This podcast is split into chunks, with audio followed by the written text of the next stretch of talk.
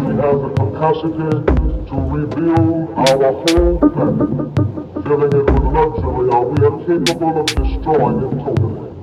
The shocking issue that I is that no one can confidently say which we will do.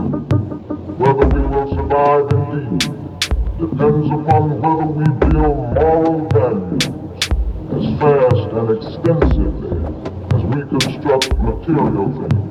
The struggle for civil rights is rooted in moral values. As we pursue our goals everywhere, everyone will benefit from the moral awakening our movement compels.